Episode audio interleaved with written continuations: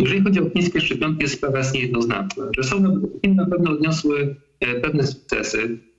Tutaj bardzo, że stosunkowo szybkie poradzenie sobie z pandemią. Powiem, że jednak Chiny były tym epicentrum, z którego ta pandemia rozlała się na świat i reakcja Chin no, pozostawiała wiele do życzenia, ale kiedy już nastąpiła, E, pozwoliła w Chinach przynajmniej e, pandemię opanować, a jednocześnie Chiny bardzo aktywnie włączyły się w wyścig o tworzenie nowej szczepionki. I cały czas oczywiście pojawiają się nowi kandydaci, ale e, wśród tych wiodących szczepionek należy wskazać dwie. To jest szczepionka koronowa prywatnego koncernu Sinovac oraz szczepionka państwowego koncernu Sinovac.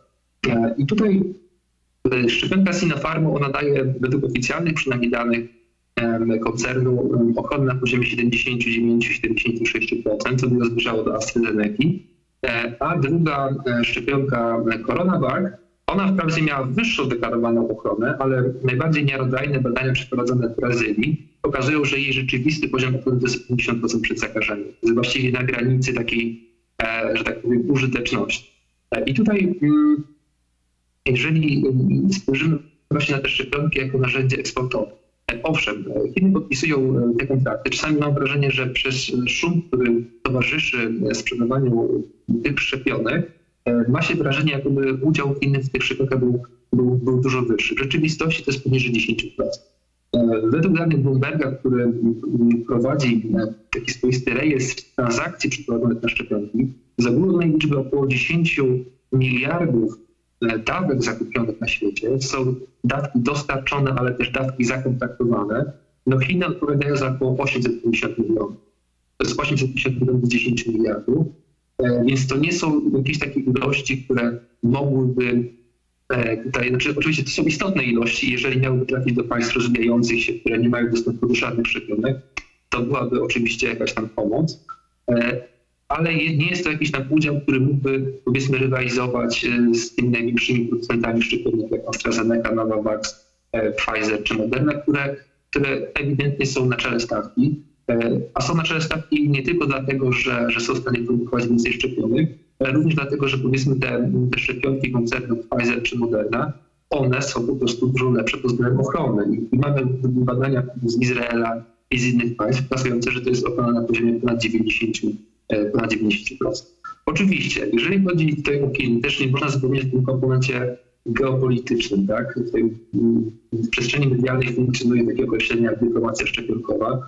No i faktycznie no, Chiny dostarczają niewielkie ilości szczepionek w formie darowizn, ale znakomita większość um, szczepionek dostarczanych do, do, państw na świecie, głównie państw rozwijających się, to są po prostu transakcje biznesowe. Tak samo była dyplomacja szczepionkowa i, że tak powiem, na Węgrzech czy w Serbii premier całował, witał te transporty, które trafiały na płytę lotniska, to tam powiedzmy w 90 kilku procentach było to, e, to sprzęt zakontraktowany, a ten 1-2% to była tak naprawdę darowizna. I, I, w tym przypadku jest, jest podobnie. Tutaj jeszcze wracając do przykładu Węgier, niedawno został opublikowany kontrakt, który Węgry podpisały właśnie z koncernem Sinopharm Dzięki niemu Węgry są w tej czołówce europejskiej, jeżeli chodzi o poziom szczepioności. E, ale gdy okazało się, jakie ceny zapłacili Węgrzy za te szczepionki, to daje też sporo do myślenia, ponieważ um, za szczepionkę o podobnej e, ochronie co AstraZeneca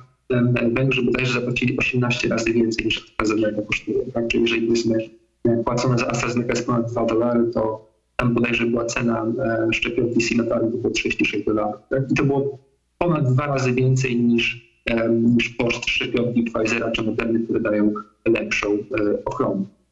Tutaj pojawiają się deklaracje ze strony władz chińskich, że e, w tym roku uda się produkować 3 do 5 nawet miliardów dawek szczepionek. Jeżeli faktycznie by się to udało, to e, Chiny nie tylko by nadgoniły poziomie wyszczepialności własnej populacji, który jest wciąż stosunkowo niski.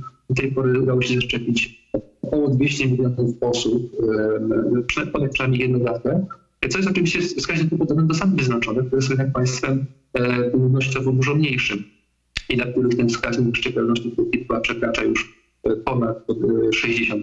E, Jeżeli jednak Chiny faktycznie uda im się wznowić tę produkcję i przy stabilnym poziomie tej, tej sytuacji pandemicznej, bo tam ta liczba zakażeń jest tak niska na tak duży kraj, że jakby eksport szczepionek jest możliwy. Jeżeli uda się utrzymać tę produkcję, no to Chiny mogą stać się no, poważniejszym graczem na, na arenie międzynarodowej, w szczególności gdy mówimy o państwach, które biedniejszych, które dostępu do szczepionek zachodnich najlepszych nie mają.